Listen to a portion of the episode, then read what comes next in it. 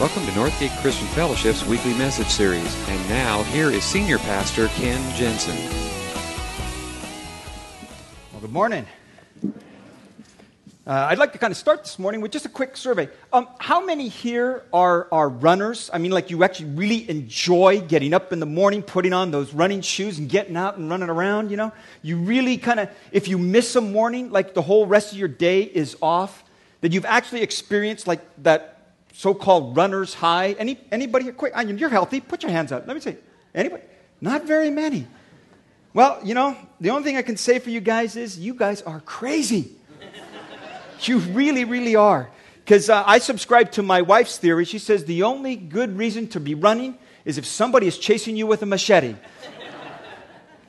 I was actually uh, talking this week with someone in our, in our church, and um, they're a runner, and they were saying, you know, there's something about it, though. You know, after you've been running for about 45 minutes, you really do experience this like runner's high. I mean, it's just incredible. And I said, like I would ever want to run for 45 minutes straight. yeah, it's just not worth it to me. Now, I, I, will admit, I am not a runner, okay? And I'm, kind of making fun, you know, I'm kidding you, but I really, I got to say, I do admire you. Those of you who really are dedicated to that sport, um, because, you know, I don't understand you. I'll never, I'll never join you in this, but I really do admire you because there is something about that uh, regularity of something, that, that discipline.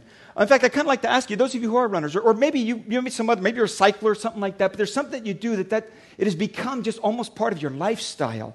Um, when you started those things, when you started that activity, honestly, was it really fun?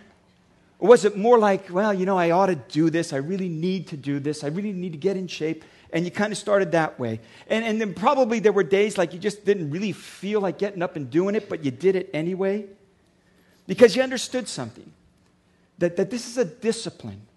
And a discipline is something that, that, that you have to do regularly. It is something that if you're going to really um, make anything of it, if it's really going to become something worthwhile to you, it has to be done on a regular basis. It took discipline. And because you gave yourself to that discipline, now you enjoy it. Now you enjoy it. Um, we're starting a new series um, this week, start, uh, talking about um, the things that God uses to grow your faith. And it's really going to be talking about, for the next five weeks or so, spiritual disciplines. And, and, and discipline is simply this it is, is, an activity that you can engage in that will help stimulate and nurture your spiritual growth. Paul wrote about it to the Roman church. Romans 12, he said, Therefore, I urge you, brothers, in view of God's mercy, to offer your bodies as living sacrifices, holy and pleasing to God. This is your spiritual act of worship. Do not conform any longer to the pattern of this world, but be transformed by the renewing of your mind. Then you will be able to test and approve what God's will is his good, pleasing, and perfect will. The message paraphrase captures a great. Uh, let me read this to you. Take your everyday, ordinary life, your sleeping, eating, going to work, and walking around life, and place it before God as an offering. Embracing what God does for you is the best thing you can do for Him. Don't become so well adjusted to your culture that you fit into it without even thinking. Instead, fix your attention on God. You'll be changed from the inside out. Readily recognize what He wants from you and quickly respond to it. Unlike the culture around you, always dragging you down to its level of immaturity, God brings out the best of you and performs well formed maturity in you. He's talking about discipline. He's talking about giving yourself to something that will, in the long run, make you better. And, and there's been a number of, of, of surveys and, and, a lot of research done most recently about um, the progress of spiritual growth and how people grow spiritually. And one of the great learnings that has come out of this is that the further along someone gets in their faith, the further along they grow in their own faith, the more they take personal responsibility. And instead of just kind of showing up on a Sunday morning, let somebody lecture to you for half an hour and then walk out, sing a few songs, and then walk out, um, you actually take your own initiative. You take some personal responsibility for your own maturity. And it's not earning or achieving anything, it's really about connecting with God and then learning to cooperate with what He's doing in your life. And that is really what the disciplines are all about. Now, I know, I know, especially at the beginning of summertime, you know, this is not the time to be talking about discipline because everybody here is thinking, wait a minute, it's summer, it's vacation time. Don't talk to me about something I got to do. And you have a little bit of resistance to it because you hear the word discipline and automatically you just, you just kind of rebel against that. Because discipline in your mind is that's like doing what I'm supposed to do that I don't really want to do. But it's really more than that. If you think of it that way, it really becomes nothing more than an obligation or a duty. And then you feel all kinds of pressure to perform and, and even feel guilty if you're not doing it enough. And you always kind of got in the back of your mind this question like, well, how much do I need to do? It's like, you know, I know I should read my Bible, but how many chapters do I need to read a day? Really, tell me. Just tell me how much it is. You know, how many minutes, how many hours do I need to spend in prayer? How, what, tell me what it is. And it's kind of in the back of our mind. The question is really this What are the minimum requirements to keep God loving me? or what are the minimum requirements to keep God from getting angry with me? And I want to tell you this morning, that's not what this is about. And if that's at the back of your mind, you know, please listen this morning. Because it's really not about how much you can do to get God to love you, because He will never love you more than He already does. And it's not about avoiding his anger and his wrath, because he's not going to beat you upside the head if you don't. What this really is all about is the disciplines that you can take on that'll nurture your walk with God. That's really what it's all about. They are not the measurement of your spirituality or, or the proof of your spiritual maturity. Really, what they are, these are the means by which you bring your life into alignment with God. That's really what they're all about. And the real better definition that I could give you of a discipline is simply this it is doing what I may not want to do now in order that I can do what I want to do later. It's about delayed gratification. It's about giving myself to something that may not always feel comfortable and may not always be a great desire of mine now, so that down the road I will be able to enjoy what it is that I really want. It's like, you know, I sit down here on Sunday morning, stand down here on Sunday mornings, and I watch the band up here, and I go, man, I wish I could play guitar like that. You know, I'm Brian, just, you know, he's just, Kenny's over here and he's jumping, and you know, and, and I could never play. I took, you know, I took guitar, I learned guitar, I got basic chord structure, you know, I played guitar for a while, and I thought I was never going to be any good at that, so I took up the bass, because the bass was only four strings, you know. guitar was six, the four strings, got to be two strings easier, right? So I took, then I watched Rick up here, and I go, man, I wish I could play bass like that. I would love to be able to play guitar. I would love to be able to play keyboard. I would love to be able to play. I would love to be able. To, I always wanted to be a drummer. Every kid, every kid in my generation grew up with the Beatles. Everybody wanted to be Ringo Starr. But here's the deal. The reason I don't play guitar like Brian or Kenny or bass like Rick or, you know, because I never put in the practice. I never disciplined myself enough to do the hard work. And I wish now that I had because I would love to be able to play guitar like that. I would love to be able to play golf well. I really would. But a long time ago, I came to the realization if I was going to get good at this sport, it's going to take a lot of time and a lot of money, and I didn't have either of them, so I was not going to be a golfer, you know? Because it takes discipline. Anything that is worthwhile in doing to be able to become proficient at, to be able to become good at, to be able to really enjoy it, you got to kind of do the hard work up front.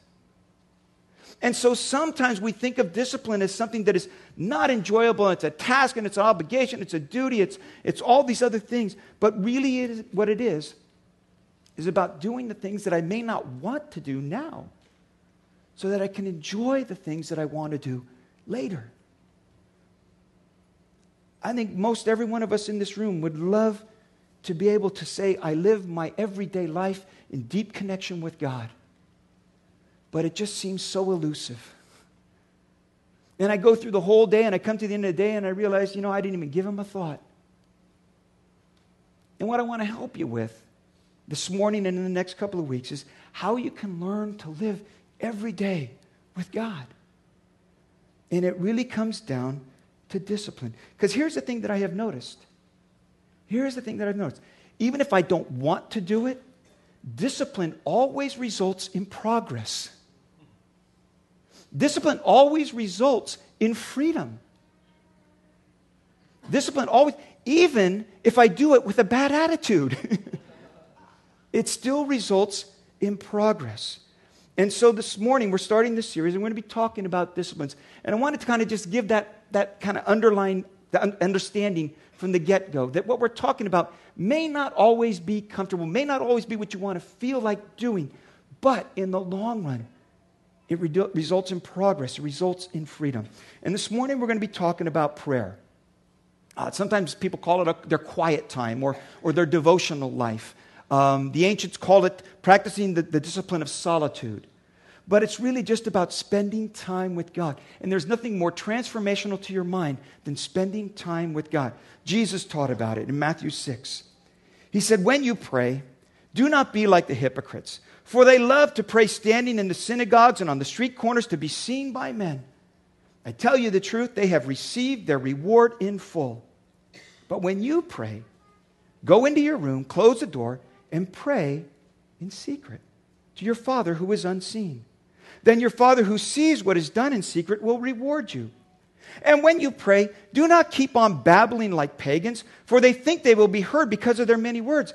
Do not be like them, for your Father knows what you need before you ask Him. This then is how you should pray. And then he gives them this very, very famous prayer that probably all of everyone in this room knows. Our Father in heaven, hallowed be your name. Your kingdom come, your will be done on earth as it is in heaven. Give us today our daily bread. Forgive us our debts as we also have forgiven our debtors. And lead us not into temptation, but deliver us from the evil one. Jesus taught his followers to pray. And in that, he's teaching us to pray. Not so that we would get good at saying prayers, but that we would learn how to bring our lives before God and then learn how to live in his presence every day. Because that's what really is at the heart of it. And so, what we're going to talk about this morning for the time that I have left is just two very straightforward, very simple, but absolutely vital observations when it comes to prayer. I'm not going to take the Lord's Prayer, I'm not going to dissect it and, you know, adoration, confession, know, all these. I'm just going to talk about just two basic principles. And here they are. The first is this in spending your time alone with God, it's important that you bring yourself fully present before Him. Bring your whole self before Him. Come completely before Him. Jesus said, When you pray, go into your room, close the door, and pray to your Father who is unseen. Then your Father who sees what is done in secret will reward you. What he is talking about here is a private discipline of prayer. It is carving time out of my schedule. It is removing all the distractions. He's not talking about these on the go prayers, which we do, and there's nothing wrong with that. And he's not talking about public praying, and there's nothing, there is a time for public prayer. But what he is talking about now is just between you and God. This is a quiet, carving out time, just you and him.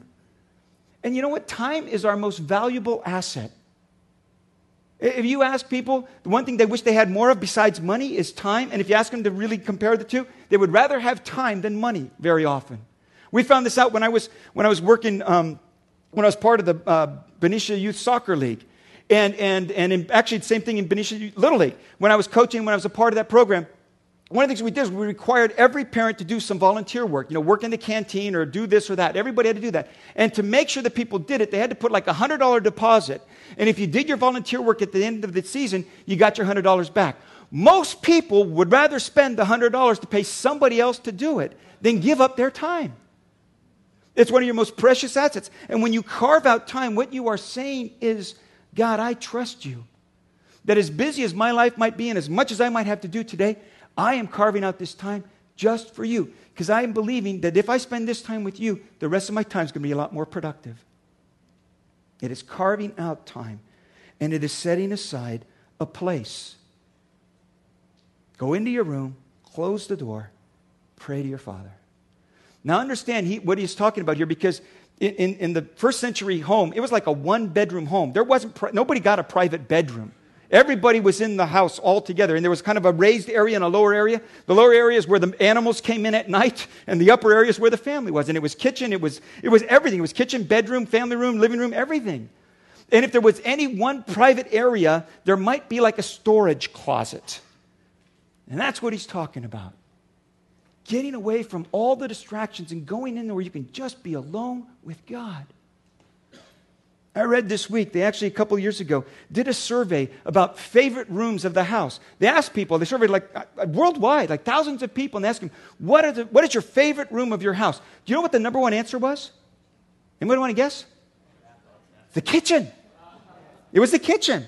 That's like where people congregate. That's where people get together. That's where family time is more happening than anywhere else. It's around the kitchen. Now, when they asked, that was general population. When they asked men their favorite room, it was the bedroom. Anybody want to guess what the favorite room was of young mothers? The bathroom. it's the place where I can close the door and lock everybody out and be alone by, for a while. It's that kind of thing that Jesus talked about. Getting away without all of the distractions, with nothing else going on, and spend your time with Him.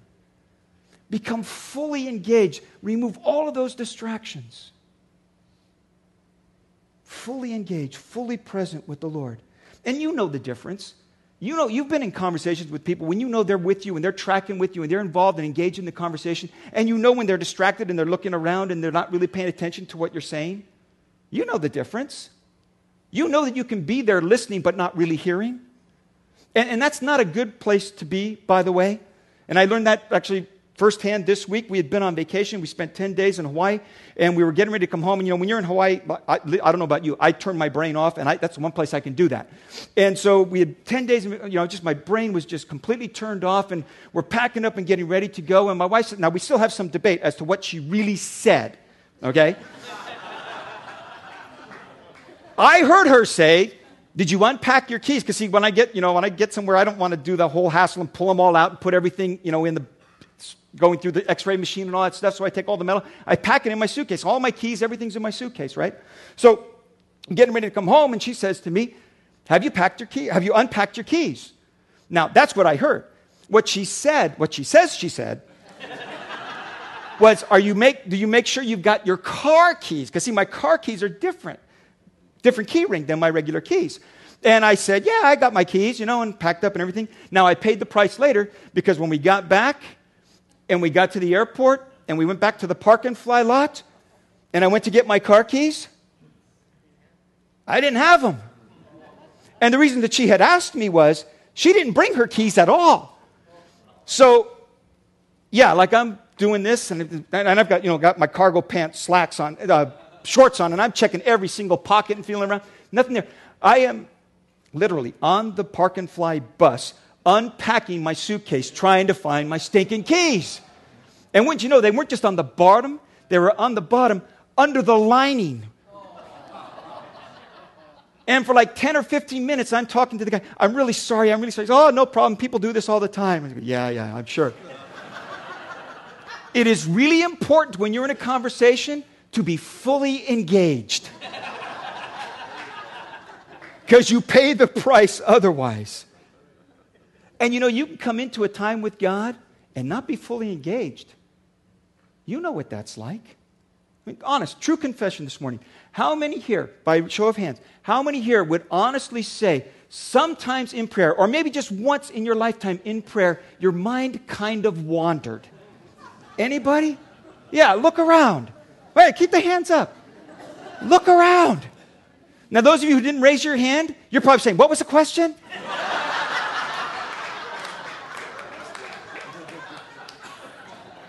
Your mind does wander. Henri Nouwen, I love this quote. Henri Nouwen once said, One of the difficulties that I find when I pray is when I go off to pray, the thoughts jump around in my mind like monkeys on a banana tree.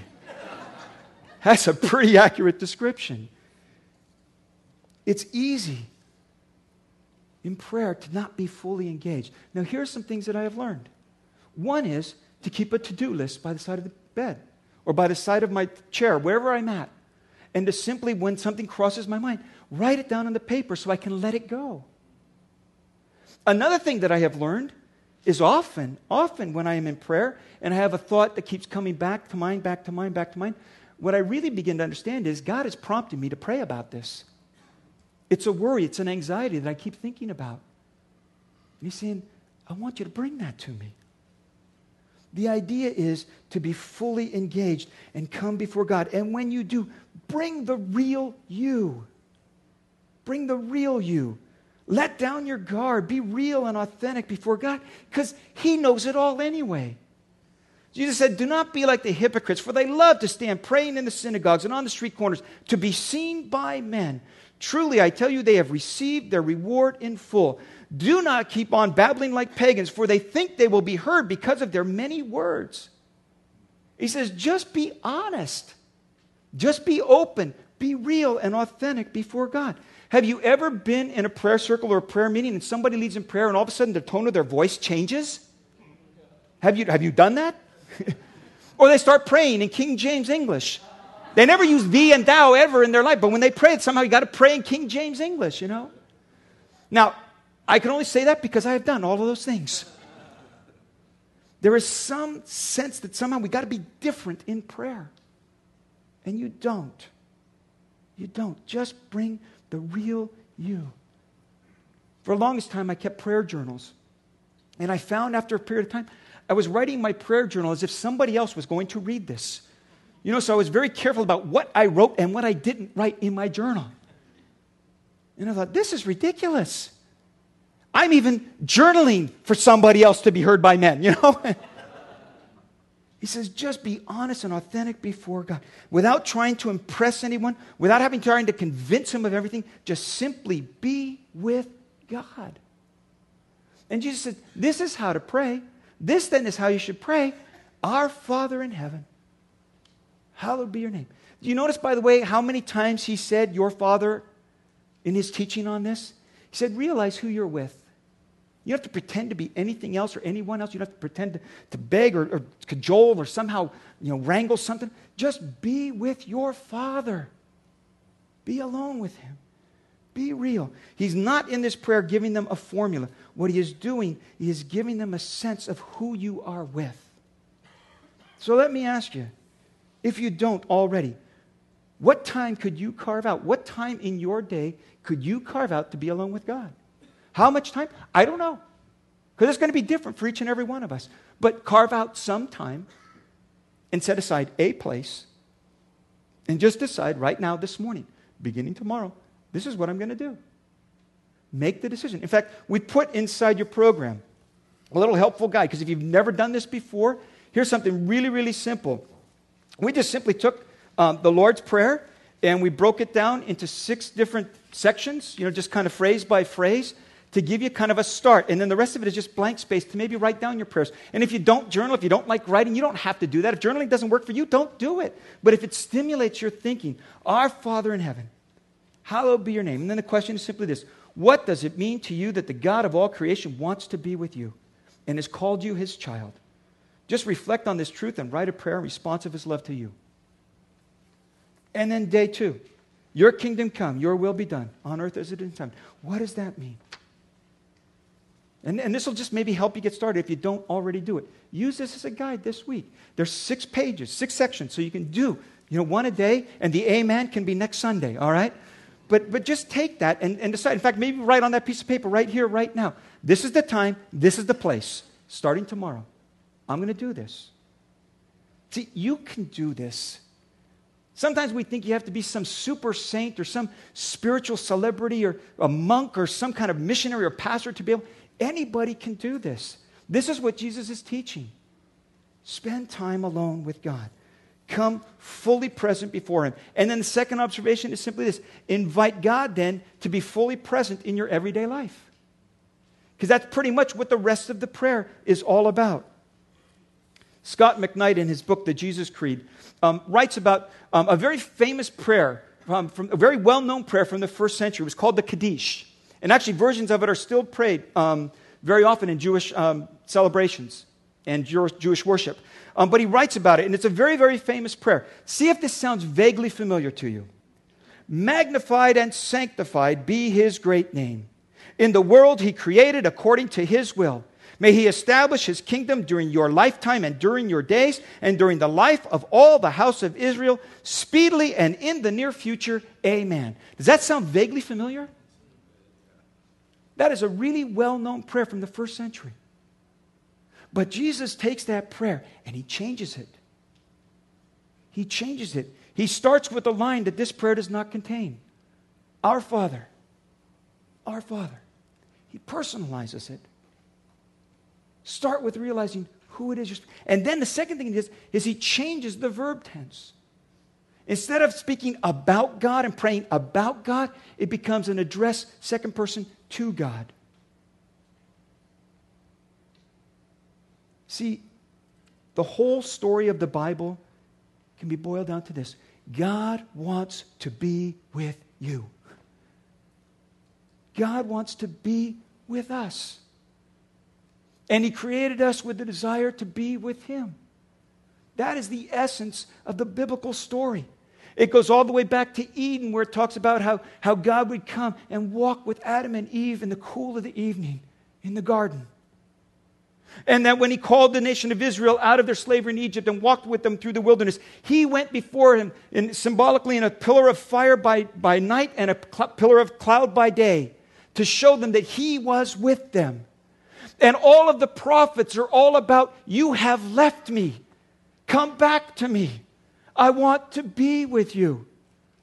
That's what all the prophets are all about. The law was all about how to live in relationship with God, how to live a singular life in relationship with God, how to live as a community with God. And when Jesus came, John's gospel tells us that the Word became flesh and dwelt among us. And one of the names that was given to Jesus before he was born was Emmanuel, which means God with us. It is why he came to reestablish a broken relationship because God wants to be with you. But He does not impose Himself on anyone. What He teaches is to connect with Him in prayer. Your kingdom come, your will be done on earth as it is in heaven. In other words, the prayer is simply this Lord, make that real. Make it true right here, right now of me. Not your kingdom far off, way away, someday, by and by, pie in the sky kind of thing, but here today. May your kingdom come.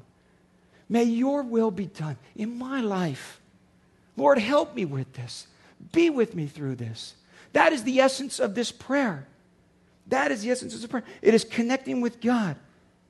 And the rest of the rest of the prayer is pretty much just an invitation.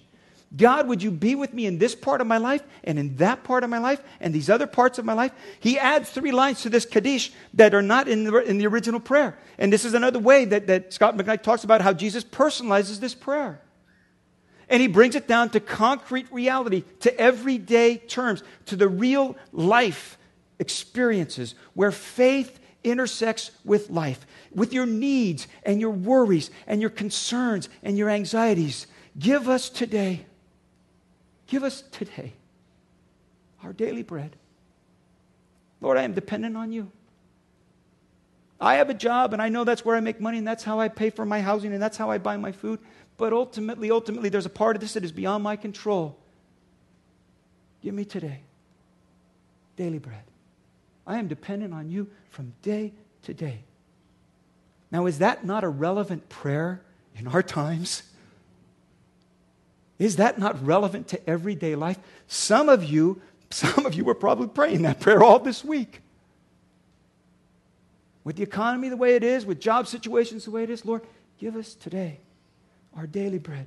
And then he actually went on and taught about that. He said, Do not worry, saying, What shall we eat? What shall we drink? What shall we wear? Your heavenly Father knows. He knows that you need them. So ask. Don't worry about it. Don't be anxious. Have you ever found that you could go through a whole day worrying about something without even knowing it? You ever experienced that? If you could just turn that to a prayer, and instead of worrying all day, just praying, God, would you help me with this? God, would you provide for me? Because I'm not sure what's going to happen next. Give us today our daily bread. And then he talks about our relationships. Forgive us our debts as we also have forgiven our debtors. God, I got trouble with my relationships. I got anger issues. I got stuff I'm carrying around. I got resentment. I've got guilt. I got all this stuff. Would you help me with this? Would you forgive me and help me understand the depth of your forgiveness in my own life so that I could pass that on to somebody else? Would you teach me in this, Lord?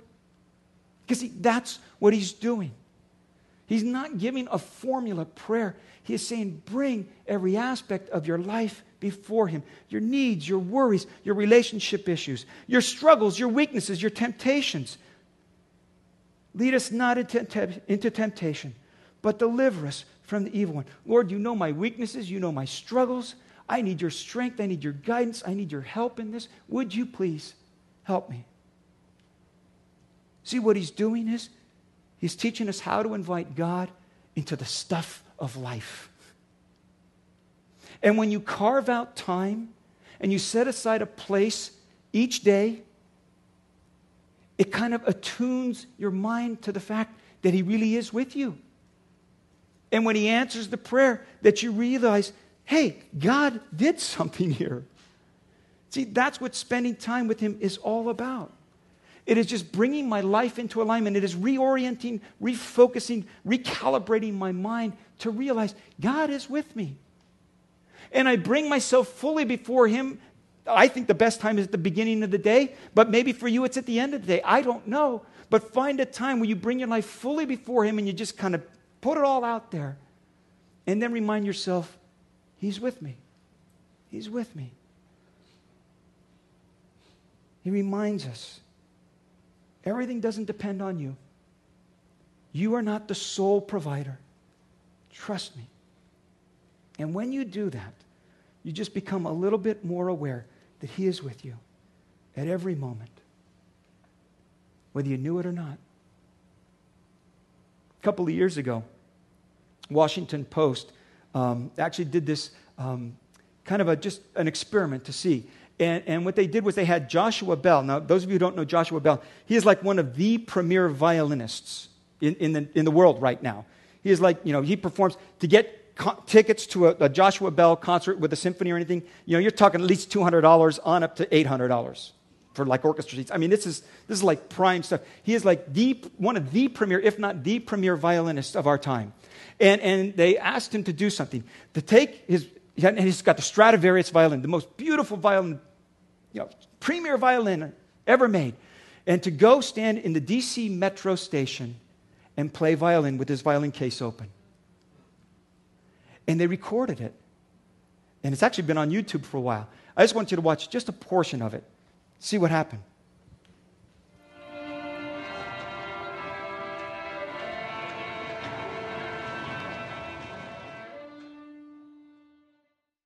Hundreds of people walked by. Few even stopped to listen to the music, and only one person recognized him. I saw you play at the Library of Congress. It was fantastic. Why didn't they stop? Why didn't they listen? Now, maybe violin music wasn't their thing, but I think the big answer is it's too busy. Places to go, people to see, things to do. How much is God playing beautiful music in your life? You're too busy, too wrapped up, too many things to do, too many places to go, too many people to see, and you are missing out on some of the best music that's ever been played. See, God wants to be with you. And if you would just carve out a little bit of time to spend in His presence, and it might feel awkward to start with because you've not done this ever before, you haven't done it in a long time, and you don't even know where to begin, use the handout we gave you. But just set aside some time and enjoy His presence. Because more than anything else, God doesn't want to just give you stuff and provide for your needs, although He does want to do that.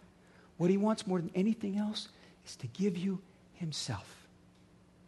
Would you bow your heads with me?